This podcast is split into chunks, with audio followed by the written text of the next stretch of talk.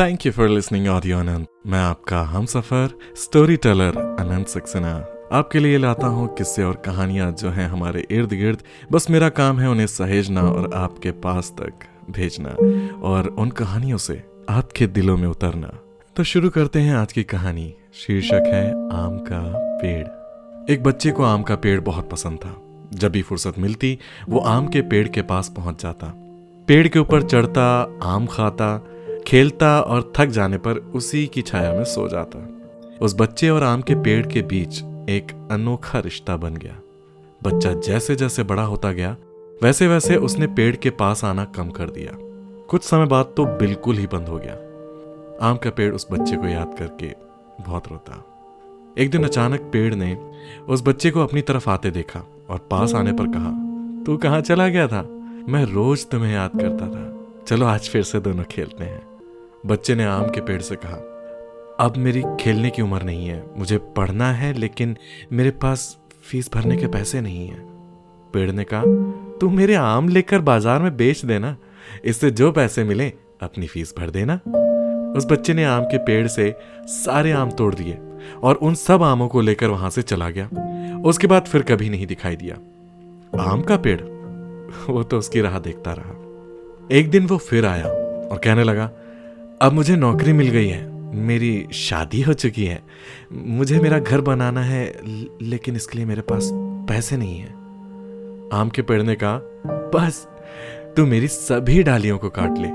ले जा, उससे अपना घर बना ले। उस जवान ने पेड़ की सभी डालियाँ काट ली और लेके चला गया।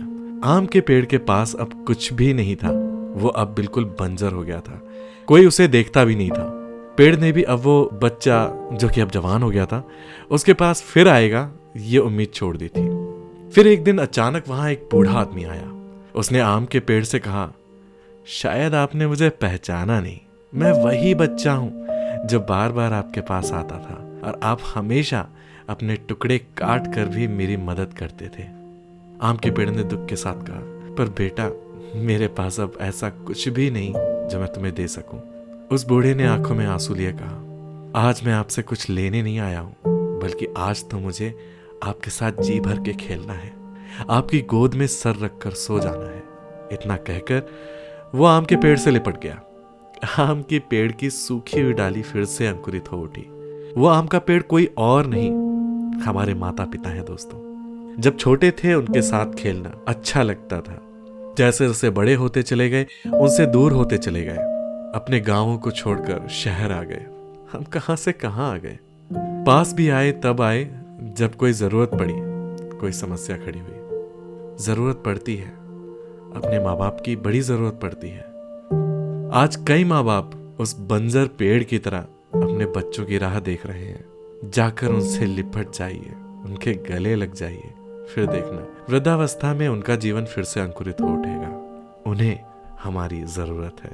आपसे प्रार्थना करता हूँ, अगर ये कहानी अच्छी लगी हो तो ज़्यादा से ज़्यादा लोगों को ये शेयर करना, ताकि किसी की औलाद सही रास्ते पर आकर अपने माता पिता को गले तो लगा सके।